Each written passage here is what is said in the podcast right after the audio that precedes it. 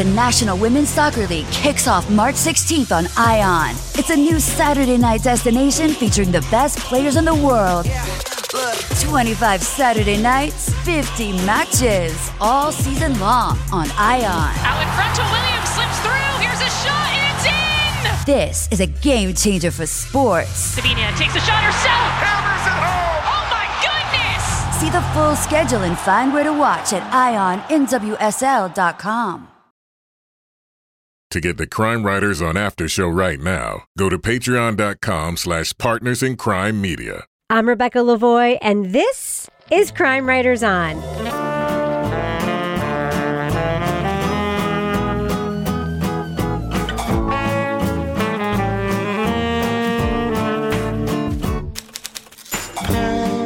Crime Writers On is the original true crime review podcast that digs into true crime, pop culture, other podcasts. And on this episode, two people set to sea in a homemade submarine. Only one returned. We'll review the HBO documentary Undercurrent The Disappearance of Kim Wall. Joining me to get that done and more is true crime author, TV journalist, and host of the These Are Their Stories podcast, my husband, love of my life, and caretaker in this week of illness, Kevin Flynn. Hello, Kevin. How's your uh, your sinuses, Rebecca? Well, I can finally stand up without falling over, Uh huh. and I can finally hear out of both of my ears. Did all that cocaine help clear up the, the nasal passages? well, there's been Flonase, Oh, it's antibiotics. Flonase. Oh, yeah, it's quote unquote uh, what that other spray, the one that makes you super high? What is it, Afrin? it's cocaine, but okay. The yeah. one you can only do like once because Makes you super high. It's habit forming. and like 18 neti pots, and and that's gotten me ready for this podcast. So I'm okay. All right, I'm glad you you you look like you're in fighting shape. So let's do it. Also with us is private investigator, certified pet detective, resident cat lady, and author of Dead on Deadline, Laura Bricker. Hello, Laura. Good evening, Rebecca. Welcome back. And finally, our captain of all things cynical, author of the City Trilogy of novels, host of Strange Arrivals, and our Patreon Deep Dive Book Club podcasts, the world traveling Toby Ball. Hello, Toby. Bonjour, Rebecca. Oh, we picked up some French out there. Yep. Did. Did you pick up any like Scottish brogue or anything while you were over there? Uh, no. Oh, Didn't okay. try the haggis. Yeah. No, Yeah. that's Australia. I tried blood sausage last week, Toby, in solidarity with you. Oh man. you blood sausage? I Good did. It looked like a slice of beet, and I was like, "This is what Toby Ball's eating in." Uh, no, I had some. I had some bangers and mash, which was Mm-hmm. really good at a pub. Yeah. I also ate goat, which I don't recommend. Oh, I love No. goat. Uh, we had some oxtail that was delicious. Yeah. Um, so well, well, I, we'll talk about this more in the after show. But one of my favorite things that Toby did on his trip Mm-hmm. was he posted photos of the Highlands as if he didn't know they existed before. He was like, "Look, these are the Highlands. They exist." But the thing about the Highlands is it's mostly owned by the Scottish government, and then I guess there's these families that also own these huge expanses. Yep, But it's not developed at all. I know. Like there's a few little towns and stuff, but you go miles and miles and miles, you don't see any signs of Life. of people and it's just it's just vast you know if that was in america there would be like resorts all over the place and ski runs and all kinds of shit but there it's just sort of gorgeous vastness yeah it's super cool Yeah. Well, we're glad you returned because now the four of us are all back for the first time in several weeks. The yeah. band is Woo. back together. Yeah. Yeah. I was forced to watch like Love Is Blind and Bridgerton while you guys were gone in my downtime because I was the only one who didn't go anywhere exciting except you know my house. Well, we got a lot of good stuff, I think, in the next couple of weeks. A lot of watching coming up. Well, Kevin, what is coming up on the next episode of Crime Writers On coming up on Thursday? On Thursday, we're all going to be talking about the HBO documentary Phoenix Rising. Yes. It's the one with Evan Rachel Wood talking about her experiences with domestic violence at the hands of Marilyn Manson. Yeah, that's a really interesting one, and I look forward to talking about that. All right, well, we have a big documentary to talk about this evening, so I say we should get to it. What do you think? Jump into it. All right, let's roll that first clip. We have seen a lot of stuff in court cases. We have seen dead bodies. But still, there was something about this case that just messed up my head. In 2017, Swedish freelance journalist Kim Wall boarded a homemade submarine to interview a Danish entrepreneur. When it failed to make port the following day, Navy officials found the vessel as it floundered and sank. The only one to get off the sub was its owner, Peter Madsen. So immediately when I heard that the submarine was missing, and I said, now it has finally happened. I didn't know at that time anything about Kim. We only knew that she was a journalist doing her job. Madsen's story about Kim Wall's fate kept changing, saying she accidentally died aboard and he buried her at sea. But the case took an ominous twist when her dismembered torso washed ashore. That was really a nightmare when that happened. That changed everything. And it all became negative, and it all became a monster, and Nautilus became a black, evil machine. The two part HBO documentary Undercurrent The Disappearance of Kim Wall recounts the famous Nordic murder case, including its complicated investigation and motives around snuff film sex fantasies. It also explores the life stories of the rising journalist and the eccentric inventor. Spoiler alert, we are going to be talking about plot points from Undercurrent. So if you want to remain spoiler free, go to the estimated time code in our show notes to hear our thumbs up or thumbs down reviews. So, Toby, you sent a really interesting note about this because it's something I was thinking about too. Because this documentary does a really interesting effort in trying to balance the story of the victim with the story of the killer, which is something that a lot of true crime media grapples with, right? And gets criticism for. What do you think about this documentary and Erin Lee Carr, the director's approach to that here? So I actually I think this did it about as well as any show like this has done it. The approach is is that uh, Kim Wall, like her story, is present throughout. Right, it's not the kind of thing where they give you 15 minutes on her life and then you spend the rest of the time on the crime and, and focusing on on Peter Madsen. Instead, throughout the show, you're hearing from her friends, you're getting slices of her life, which was very sort of adventurous as a freelance writer, going to these dangerous locations and going to like an atoll where they were doing nuclear tests and North Korea. And, you know, she's present and in a way that doesn't feel it's not flip and like she lit up a room every time she walked in. I mean, you're talking to her friends, many of whom are also journalists about her work and, and sort of the way she was daring and, and her sort of values. And Kim was really diving into it with so much confidence and tenacity. And the fact that something catastrophic would have happened to her on a reporting trip, it's impossible to imagine that, that something like that could happen t- to someone like her. You don't really get lost in the like what happened thing and lose sight of you know who the victim was i feel like they got the balance at least in my opinion i think they got the balance just about perfect so, Laura, we actually watched a fictionalized version of the story with the HBO series The Investigation, which mm-hmm. very much focus on the search for Kim's remains, right? And what they did to actually find enough evidence to bring this case to trial. And this was a very different angle. What did you think when you were watching this, comparing it to what we saw in the investigation? Which, by the way, one of the things that occurred to me was how well cast the investigation was, mm-hmm. especially mm-hmm. like watching the cop, especially when he give the press conferences. And I was like, oh my God, he looks just like the guy in the investigation. Yeah, yeah. I, I definitely noticed the casting and I was like, oh, wait a minute. I know who that guy is, or like that girl, or whatever. You know, I think the thing with the investigation is that it was like so painfully slow. You know, I remember like the scene with like the dog and the dinghy boat, and they were always out circling, circling. But I feel like that particular portrayal of the story really, really gave you an appreciation, or at least gave me an appreciation for like this perseverance of the investigators in this case. Because, I mean, you're like, oh my gosh, are they ever going to find this poor lady's remains? Because it just went on and on and on. So I think this being two parts was definitely the right length. Like, you know, part one is like Kim Wall and like how she goes missing in this crazy submarine, and part two is like the trial. And I liked that it was more condensed and it moved along quicker, but I also felt like I did lose the part where you realize that this was not like an open and shut case, that there was a lot more that went into this than you captured in these two episodes, but that wasn't really the purpose of this one. So, I mean, for me, I was like, geez, I wish there was a way to convey. I mean, they did have the guy who was talking about the tides or whatever that, that came in that was the tidal expert, but you know, this was definitely much more about Kim and then much more about wackadoo Peter Madsen, the Elon Musk of the homemade submarine world or whatever but uh, you know, I wish there was a way to kind of strike a balance between the two because I think that even though we already had the portrayal of that investigation, it's something that was just so tremendous in the way that they finally found her body that I wish that part hadn't been lost in this adaptation of this. What do you think about that, Kevin?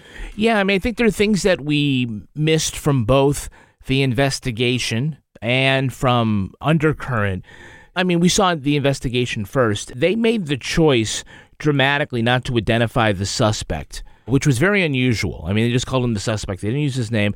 They didn't really talk about him at all. You know, it was kind of an activist statement like, we're not going to give credence or attention to the killer. But what we missed out there was all this detail about this killer was no average person in the community. Peter Madsen is like Elon Musk. It's like Elon Musk killing somebody on a SpaceX rocket. Yeah, who he was was important. He's a kind of crazy inventor that builds submarines and rockets and uh, was just funny to follow. I mean, why build a submarine? Why build a rocket? But he did. You know, it may have been suitable for a Nordic audience to sort of go over that because they already know, but it's important missing context for us. And right, I mean the the dramatic series was was not originally made for an American audience, right? This was in the middle of COVID and we're buying up all the different IP around the world that we can. But if you sent the People versus OJ Simpson to South Korea and then cut out all the references to OJ Simpson, you'd be missing an awful lot yeah. in that, right? And so that's what I, I feel like having watched Undercurrent, what we missed from the investigation. And I think also, if I could continue on, what I think that we missed from Undercurrent, based on what we saw in the investigation, was the investigation gave us this great appreciation of the difficulties in the search and the prosecution. Undercurrent just says, well, the torso washed ashore. And, then they later said, well, they found other body parts. But there was this enormous bay. The investigation was, you know, several episodes of different ways of trying to find needles in a watery haystack. And that was really fascinating. And that just. Was it, though? They dramatized it and made it fascinating in the investigation. But in this documentary, yeah. they like they threw a coin in, they had to trace it, they did all this stuff. They dramatized it. In, well, they didn't literally throw a coin in. No, that was, that I was know, the, I know that, but they but they they dramatized it in the fictionalized version, and they added drama to it, which made it interesting. But let's be real, we were watching a boat go back and forth for a really long time. The acting was great, okay, and the dramatization yeah. well, it was great. The third thing, then in reality, yes, the thing that they showed was that they were using cadaver sniffing dogs. But yeah. then when they found gases, they had to like calculate where back in the tides those gases may have been coming from, and it took weeks and weeks and weeks and weeks. Right, but then a footage that just of went, that. That just went zoom. Okay, right. now we're right into it. So I felt like knowing both things. I think in a perfect world, I think an American audience would have watched the undercurrent first and then watched the investigations, um, you right. know, a broader, deeper dive into a certain part of that.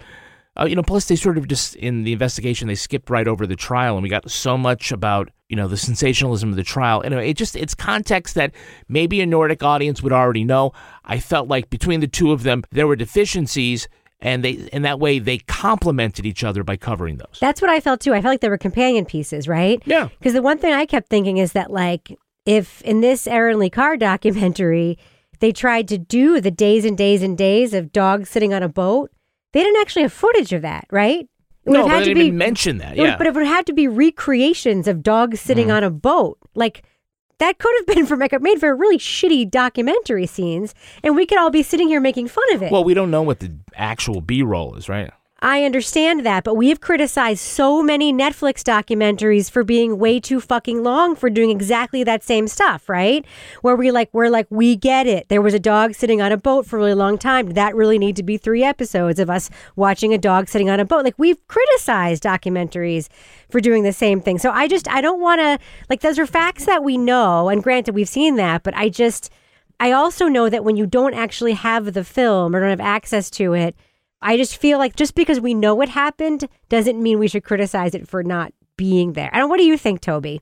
Well, I just I kind of feel like the two things are are after such different outcomes Mm. in that it really seemed to me that the investigation was really about the Danish bureaucracy, right? And like how the organization sort of grinds and and eventually comes up with a solution, but that it's not, you know, moments of like genius or whatever, that it's this sort of institutional effort that through throwing resource at it eventually gets a result. And that seemed to me to be like sort of the main theme. Whereas this is really, I, I think, the story of like two people and they intersect in that Madsen murders Wall.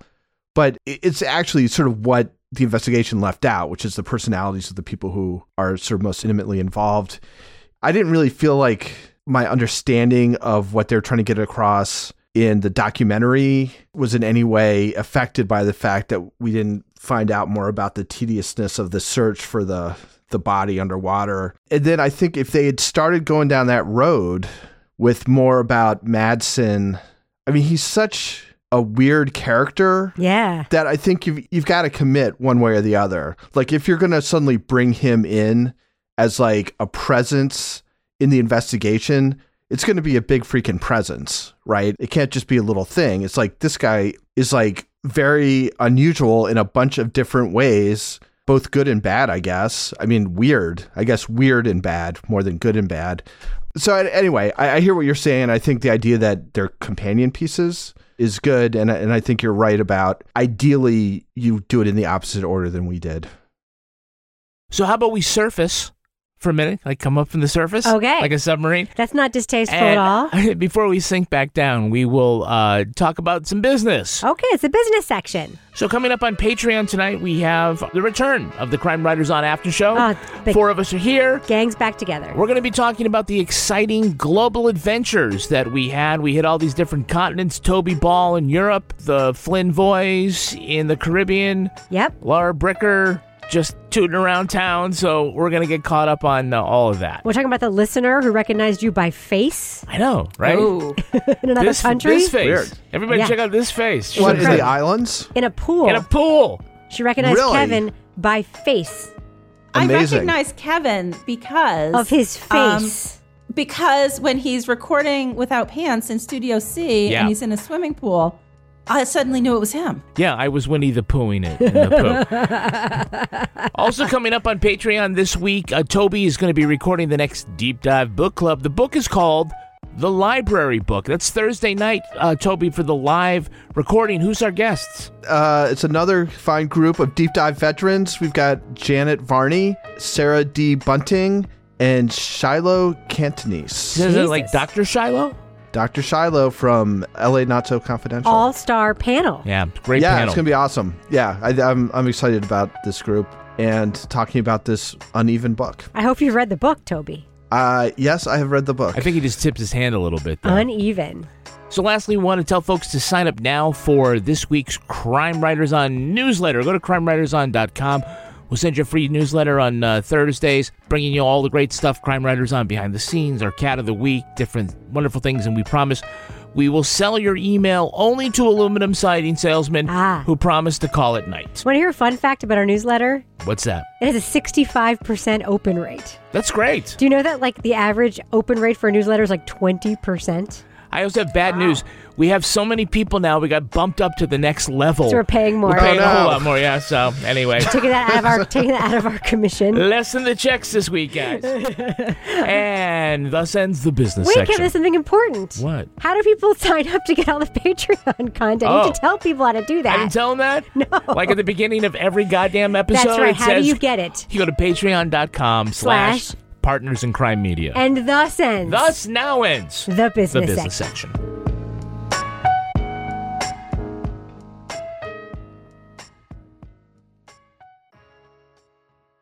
So let's talk a little bit about Madsen because so people in the film do compare him to Elon Musk, saying that he was Elon, Elon Musk of Denmark. Now, we all know that Elon Musk is wild and does have this imagination and makes things because he wants to. Um, Does he? Yes, but he also makes, by the way, Elon Musk does make a bunch of very boring things that we don't talk a lot about that actually do change the world. His solar company, for instance, is very boring and actually is very interesting. Batteries for houses and all that stuff. No one talks about that. Everyone just talks about the rockets and the Teslas and stuff. But this guy is literally just making like shit. Like, like, like he's like this. A bigger submarine this time, yeah. I don't. I know, but he's also a polymath, right? Like he also like does what music and all this other stuff.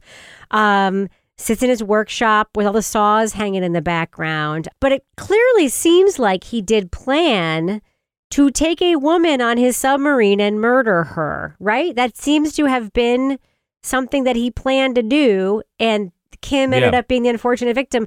Laura, what do you make of this? Like, he literally came out of the submarine with blood on his face and gave an interview. I'm not making light of it, but that is what happened. Well, it's just astounding. Like when you see this and you know, you think again, he's a larger than life character there. He's this eccentric entrepreneur and he's so confident that he apparently thinks, hey, I can come out and just like, because he told however many different stories with like blood on me and nobody's going to do anything to me. I guess I just had a hard time really believing that there aren't other victims or other crimes that he's committed because you don't just go from like hey i'm building a weird submarine to like hey i'm gonna like dismember somebody and dump her overboard on a submarine without like anything in between you know mm-hmm. but i thought it was interesting we had that woman who dated him at one point like a ex and and she was like oh this is not like the the peter i know. And i'm like really? Because like it- it's just it's kind of a leap. I mean that's not like an ordinary kind of crime. But I think there was so many pieces at play here from just how he was regarded in the country for what he was doing to just how he carried himself and this attitude of his of, you know, maybe that he was like Teflon in terms of I can do this and tell whatever story I want and nothing is going to happen to me because of who I am. It was it was pretty amazing. So I, I would be curious to know going forward if more comes out about him and because you you always see that like an escalation when you have somebody that's committing a violent crime. Yeah. And I want to know more about that escalation in his life and what else we might find out like as people become more comfortable and maybe come forward with information. Well, it was pretty creepy, Toby, was it not, that he was raised by a Nazi? Yeah, it doesn't sound like he had a great childhood. Yeah. I mean, you don't really learn a whole lot about it other than his characterization of like what would you think it was like if to be raised by a prison camp guard. And then those pictures of the family were a little haunting. Um yeah, so I mean, I, again, they don't dwell on it very much, but you can see, you know, where his upbringing probably left him with some strange thoughts about things or, or some, some some difficulty making connections.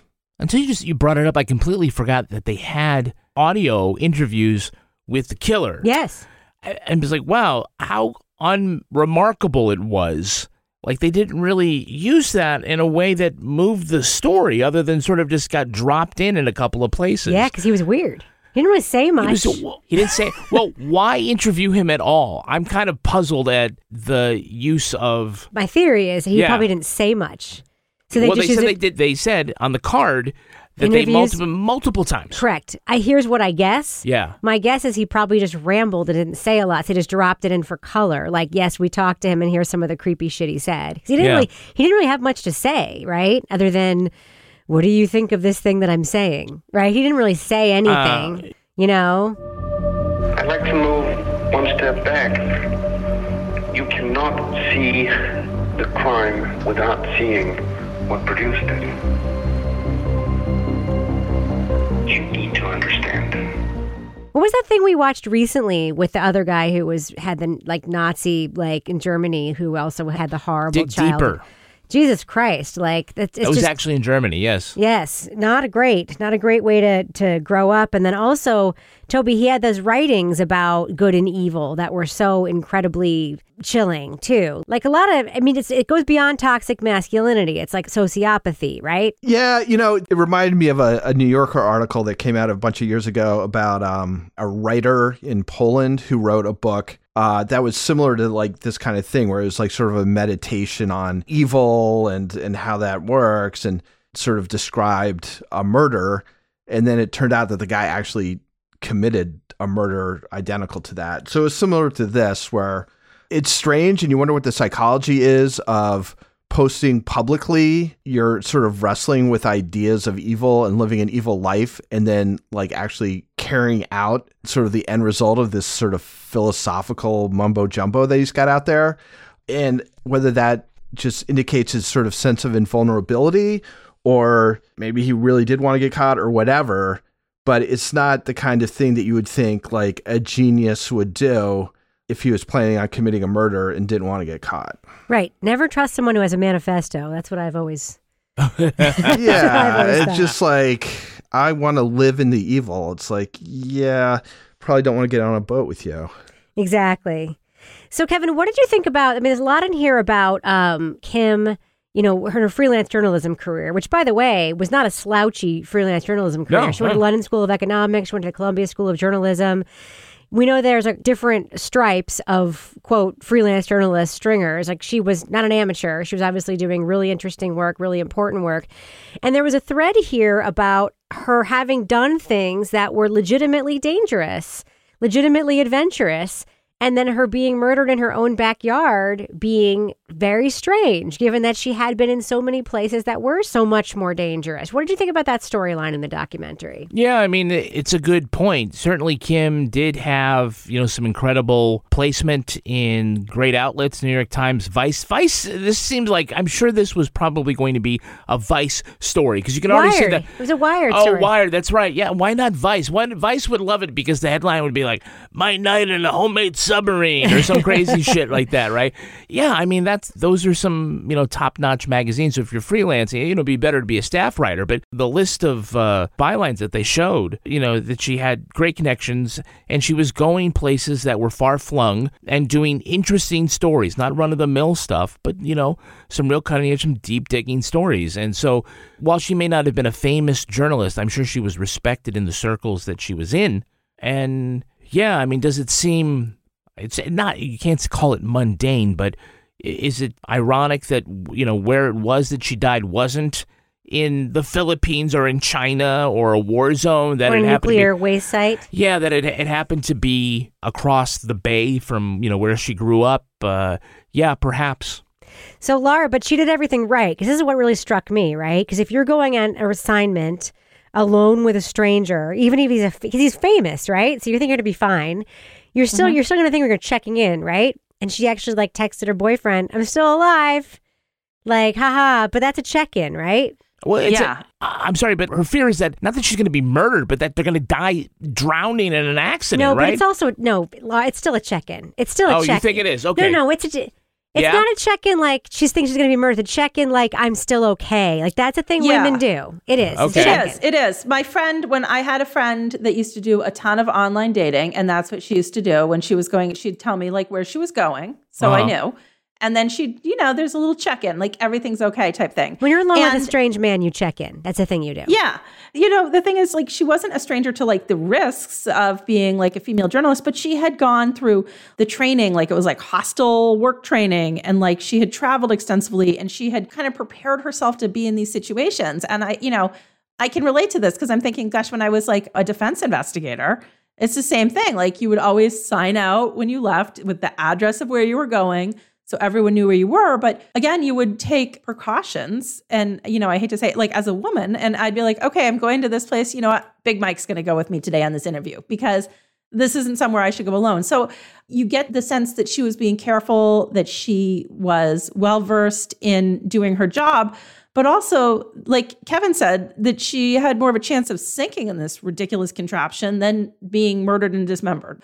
But I, I think they did a good job covering, you know, that it is risky if you're a female freelance journalist and you're putting yourself in these situations. And this is obviously, you know, way off the norm of what might happen, but it's also like, holy shit. Yeah. Like this is nothing you would ever imagine would happen to somebody when they went out in an, a homemade submarine Yeah. with this guy. It's just so fucking crazy too, because not only did she check in, but there were people on the wharf like waving goodbye. This was not a secret that she was going out with. It's like No. that's what's so crazy about this murder. So I want to talk about one final character in this that I think we all pointed to as someone that we loved. That is the Royal Denmark Navy Lieutenant Commander. I think it's Dita Diraborg is is the pronunciation. Can we just talk about her because the scene where she reveals how she knew the smell of blood is maybe one of the greatest things I've ever seen in a documentary. Uh, Kevin, can you talk about that reveal? Yeah, but even before that, I mean, you have to eh, you have to acknowledge that here we have a character who's intersex. I had to do a little digging deeper. She, you know, she was born intersex. She was raised by her parents with the help of doctors as a boy, and she later decided that she felt more at home as a girl, and so she was in the Navy. You know, in uniform with earrings and like just completely natural, and it was totally cool. Well, it's Scandinavia. Right? Yeah, it's Yeah. cool. And That's it the difference like- between Europe and America, my and then friend. like all of a sudden we're like, oh wow, check that out. That's like like that's the way it should be. It's like not a big deal at all. Yep, that's the way it and should be. And she's the expert in submarines. And that's just the backdrop because when she starts talking about her experience on the sub and she says, I recognize the smell of blood, and all of a sudden she pulls out her mangled hand. Right? She lost two fingers in some sort of drinking accident. She's, she's told Erin Lee Carr. Uh, it was like, whoa, Many people they say, "How do you know about how how blood smells?" I said, "Because I know about it. When it leaves the body at high pressure and it dries out and gets wet, then you have this particular smell. Uh, this was from an accident once, so." this is a scene out of a Scandi noir like television. I was Yeah. like, this is the But she's so character. cool. It's this is the yeah. character that would be in any Scandi noir television show. It would be like this character is like your favorite character in every Scandi It's really noir show. surprising that she wasn't um, represented in the investigation. really There- is. there would be- because she was a significant investigator, and also what a what a cool character. Well, I, I pulled up, I just have to say, like the quote, the actual quote about the blood was also just like, a bit, like, how do you know what blood smells like? And, and she says, because I know about it. When it leaves the body at a high pressure and it's wet, it has a particular smell. And I'm like, high pressure blood smells different than low pressure blood? Like, And then she went Whoa. with her hand. Yeah, but I was like, wow, that was like that was a very descriptive, not just like Yeah. because my hand got chopped off, but my hand got chopped off and it was high pressure blood. Yes.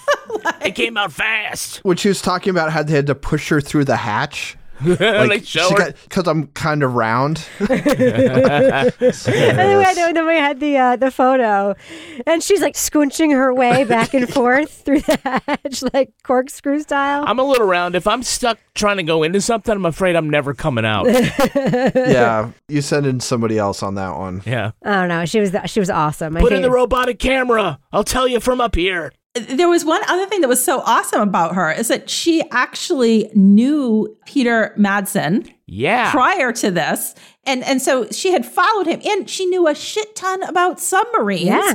And so when this happened, the quote she said was, "Oh, it finally happened." Yeah. Like cuz she had been expecting his stupid submarine to sink all along because Yeah. she knew so much about submarines. So I was like I just appreciated the knowledge there as well. Like nobody knows more about submarines than this woman. I appreciate anybody who knows that much about anything, like man or woman, like anybody who can have that specific knowledge, but about something like a submarine in particular, which is like, I don't care if you're some genius. What kind of hubris does it take to build a fucking submarine? And why would you want to have one of those? Yeah. I can't imagine Denmark has a really expansive navy. The idea that they have a submarine expert. They don't just like we have problems with submarines. We're gonna have to call England or something But like also, that to get an expert. Can yeah. I just ask like, a question? Like, we all want to fly, right? Yeah. Like, everyone wants to have a thing. Who wants a fucking submarine? Who wants to go like deep under the water, have your ears pop? like, you, there's no not even any windows. It's not like you can go see some fish. Don't you like to go like snorkeling and stuff? Yes, had, but there's it had no- windows. Did it? Yes. It had all those little windows. I don't know. I mean, but in Denmark, I would there any, trop- 100% love to be in a submarine. are there I'm any tropical fish you can see in Denmark? Are there any like colorful like angelfish and like That's and not like the point. all right? I don't well, fucking know. The guy was just like, yeah, you could go underwater and then suddenly everything is absolutely silent. And You know. I think it's just kind of cool. I think we know what season six of Strange Arrivals is going to be. That's right. The submarine season. Ping. All right. Well, let's do what we do. Let's let our listeners know should they check out Undercurrent? The Disappearance of Kim Wall. It's a new documentary on HBO Max. Laura Bricker, what do you think? Thumbs up or thumbs down for Undercurrent? Uh, yeah, I give thumbs up. I like all the Scandinavian crime shows, uh, real and fiction. And I thought this was interesting because we had really gotten a close up of the investigation uh, in the investigation, the other show that we watched about this case. But I liked that we really got a sense of Kim, the victim, through this. And we also learned a lot more about Peter, the Denmark version of Elon Musk, and his standing in the country because they made a very deliberate decision not to name him in the other documentary we watched about this. And I thought that learning more about him and sort of how he was viewed kind of put this all into context in a different way. You know, we've also got some characters in here that were not in the investigation that I think really made this entire documentary. And it's two episodes. I binged it one day. It was really interesting. And so I would recommend it. Toby Ball, what do you think? Thumbs up or thumbs down for Undercurrent? Yeah, I liked it too. You know, I think they did a really, really good job of sort of balancing the stories you get about Kim Wall, the victim, and um, Peter Madsen, the perpetrator. I feel like you get really good portraits of both of them, and they're both compelling characters.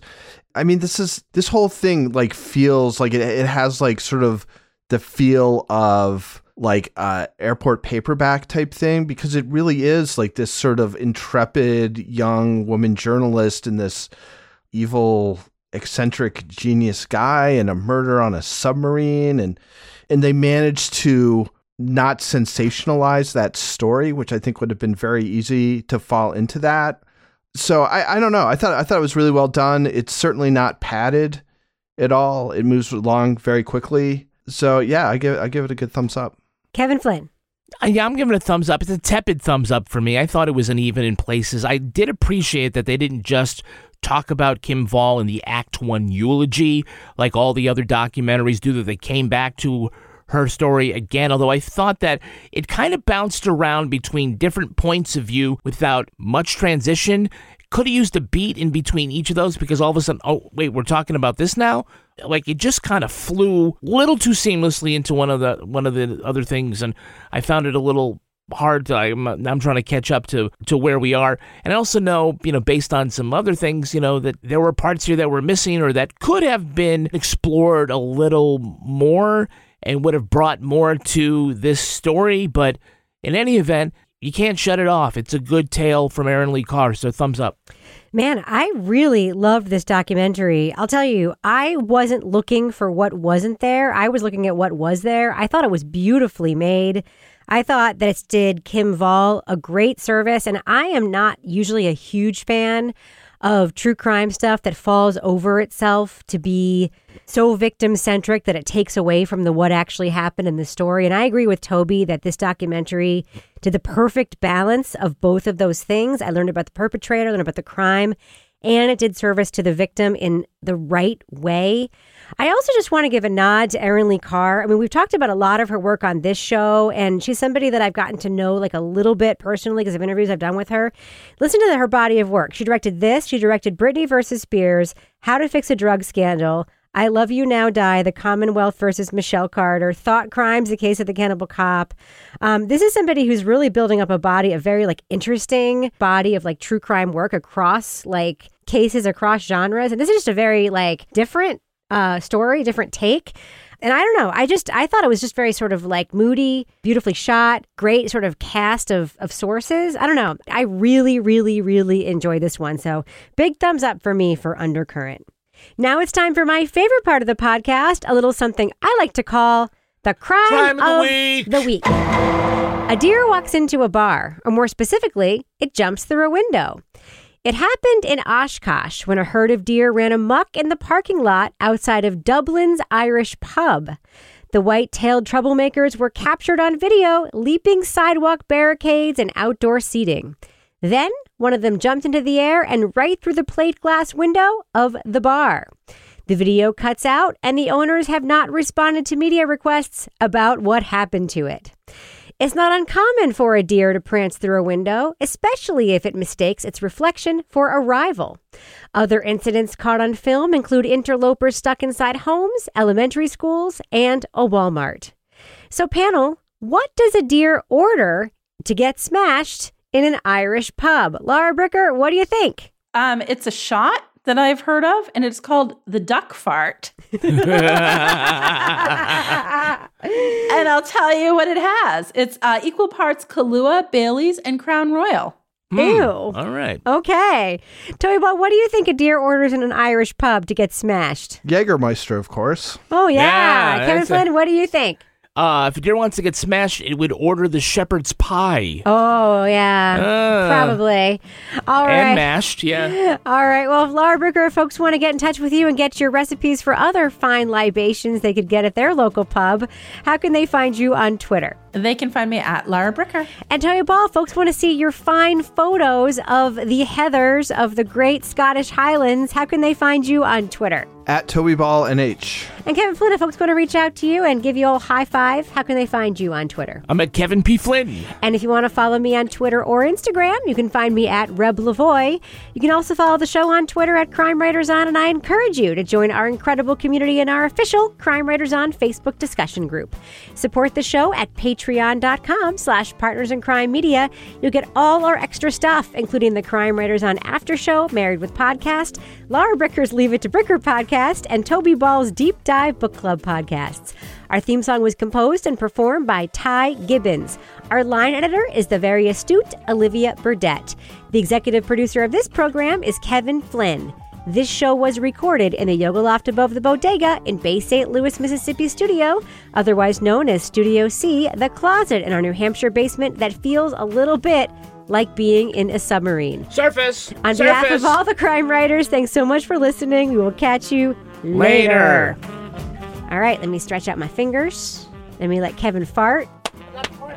Oh, God. Dropping my Is it pen. duck fart or a regular fart? Sounds like a good drink.